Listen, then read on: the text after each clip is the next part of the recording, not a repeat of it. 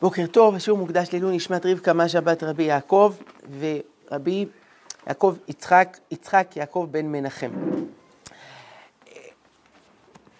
היום נדבר על הרלב"ג, לא הרלב"ד, אתם יודעים מי זה הרלב"ד שליטה? רשות הלאומית לבטיחות בדרכים.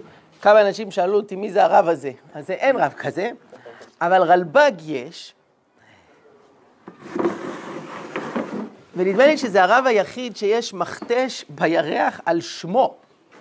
יש בירח מכתש שקוראים לו אה, רבי לוי, אם פעם תיקלעו לירח, תחפשו אותו. ולא בכדי, כבר נסביר למה. הרלב"ג, שמו רבי לוי בן גרשום, שנפטר השבוע, אה, ו' באייר, חי לפני כ-700 שנה אה, בצרפת של ימי הביניים. האדם הזה שנפטר בגיל מאוד צעיר, היה בן 56, אה, הספיק המון, הוא היה ממש איש אשכולות. אנחנו יודעים שהרבה מגדולי ישראל היו גם אה, רופאים, אה, היו כאלה שהיו מתמטיקאים. הרלב"ג, הוא היה פשוט הכל. כלומר, כל מדע, לפחות שהיה באותם הימים, אה, הוא שלט בו. מעבר לזה שהיה פרשן המקרא, פוסק הלכה, הוא היה אסטרונום, מתמטיקאי, מהנדס, רופא ופילוסוף. הוא היה נערץ על ידי יהודים ועל ידי גויים כאחד. יש לו המצאות שהשתמשו בהם מאות שנים לאחר מכן. הוא פיתח אה, מכשיר מדידה שקרוי מטה יעקב, שימאים השתמשו בו כדי לזהות באיזה קו רוחב נמצאים במים, ו-400 שנה אחריו זה הדבר שהשתמשו בו, עד שפותח הדגם המשודרג, כשקולומבוס גילה את אמריקה פרדיננד מגלן, וסקו דה גמא, מגלי ארצות הגדולים, זה, זה המכשיר שאיתו, כששטו בים אתה מזהה את המיקום שלך. אה, הוא פיתח שני מכשירי תצפית אה, אסטרונומיים שהשתמשו בהם באותם הימים, הוא ערך תצפית ליקוי חמה, ליקוי לבנה, ולא בכדי, כשמיפו את הירח, אז יש מכתש מיוחד שקרוי על שמו.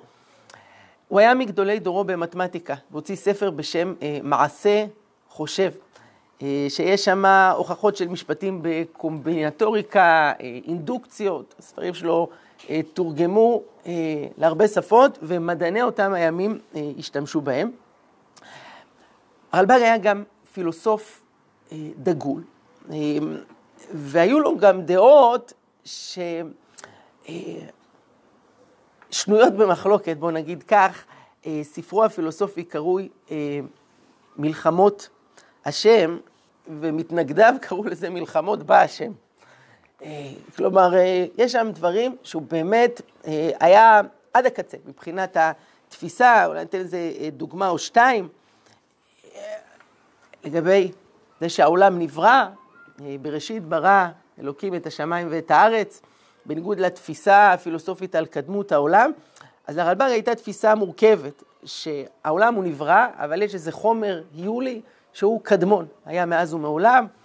אה, לגבי שאלת הידיעה והבחירה המפורסמת, איך ייתכן שאנחנו בוחרים לעשות טוב או רע, הרי הקדוש ברוך הוא יודע את הכל. ואם אה, יודע שאדם יבחר ברז, יוצא שלא הייתה לו בחירה לעשות טוב, ולהפך, זה אחת השאלות הגדולות ונשתברו עליה קולמוסים, והרמב"ם כתב, היא רחבה מני ים, ו... ו אה, שאלה גדולה ועצומה. הרלב"ג הייתה לו דרך אחרת לענות עליה, זה מין תפיסה, לא אאריך בזה, אבל שהשם יודע מה האדם היה יכול לבחור, אבל לא מה הוא באמת בחר.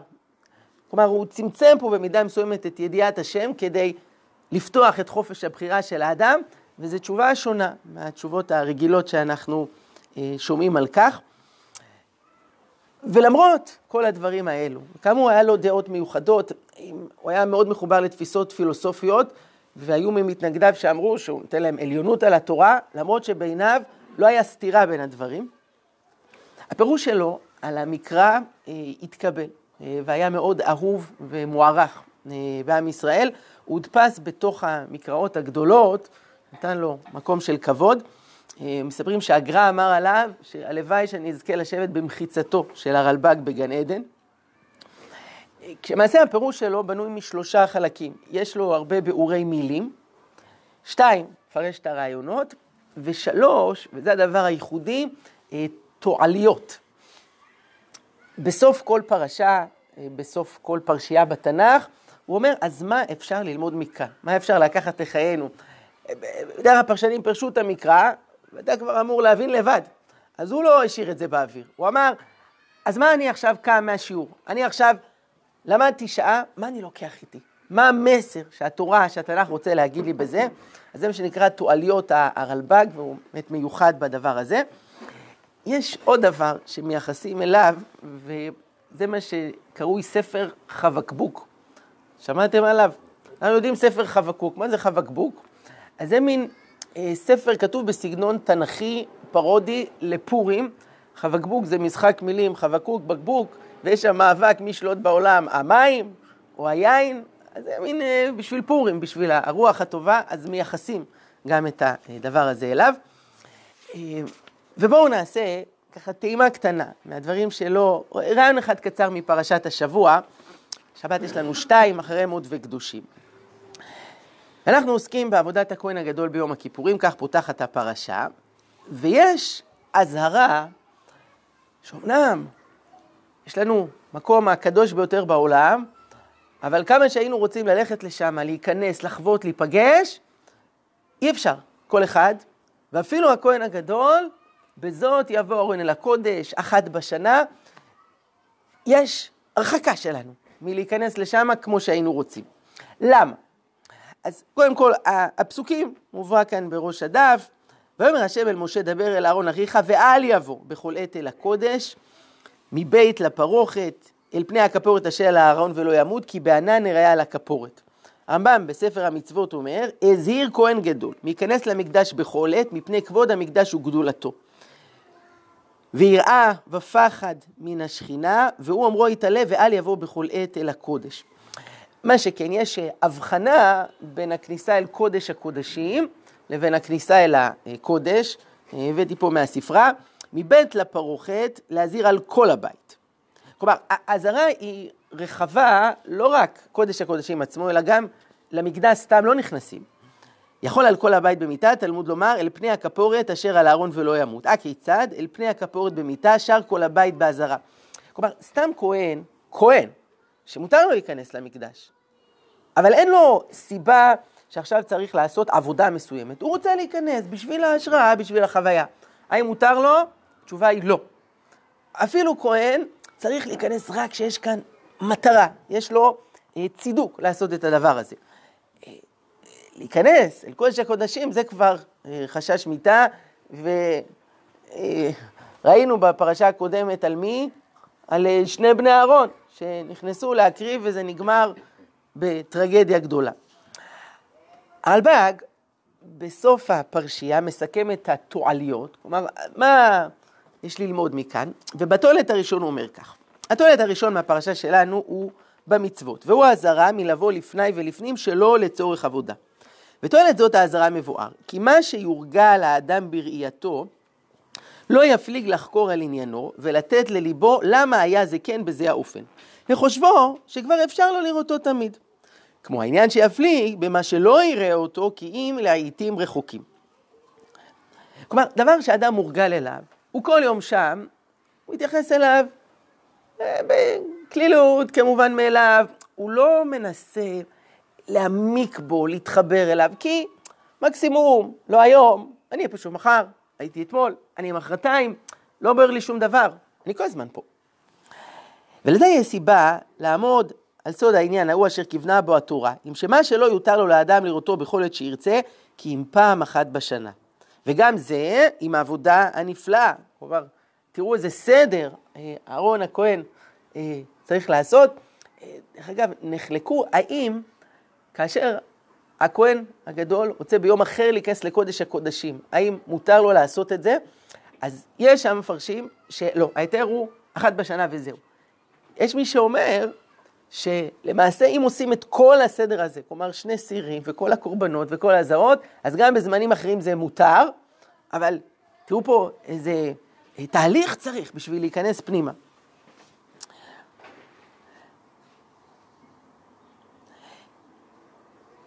כשעושים אחרי כל ההכנות האלה, תגדל מעלתו מאוד בנפש. ויהיה איזה סיבה שיתבונן בעניינו ויחקור על סודו, ובזה יגיע התועלת אשר כיוונה התורה בו.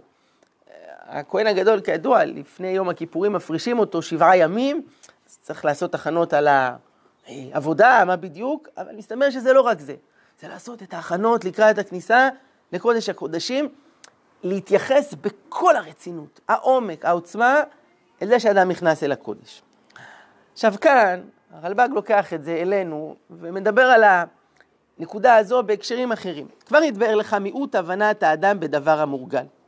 כלומר, דבר שאדם רגיל לעשות כל הזמן, כמה מעט הוא מעריך אותו, כמה מעט הוא מבין בו.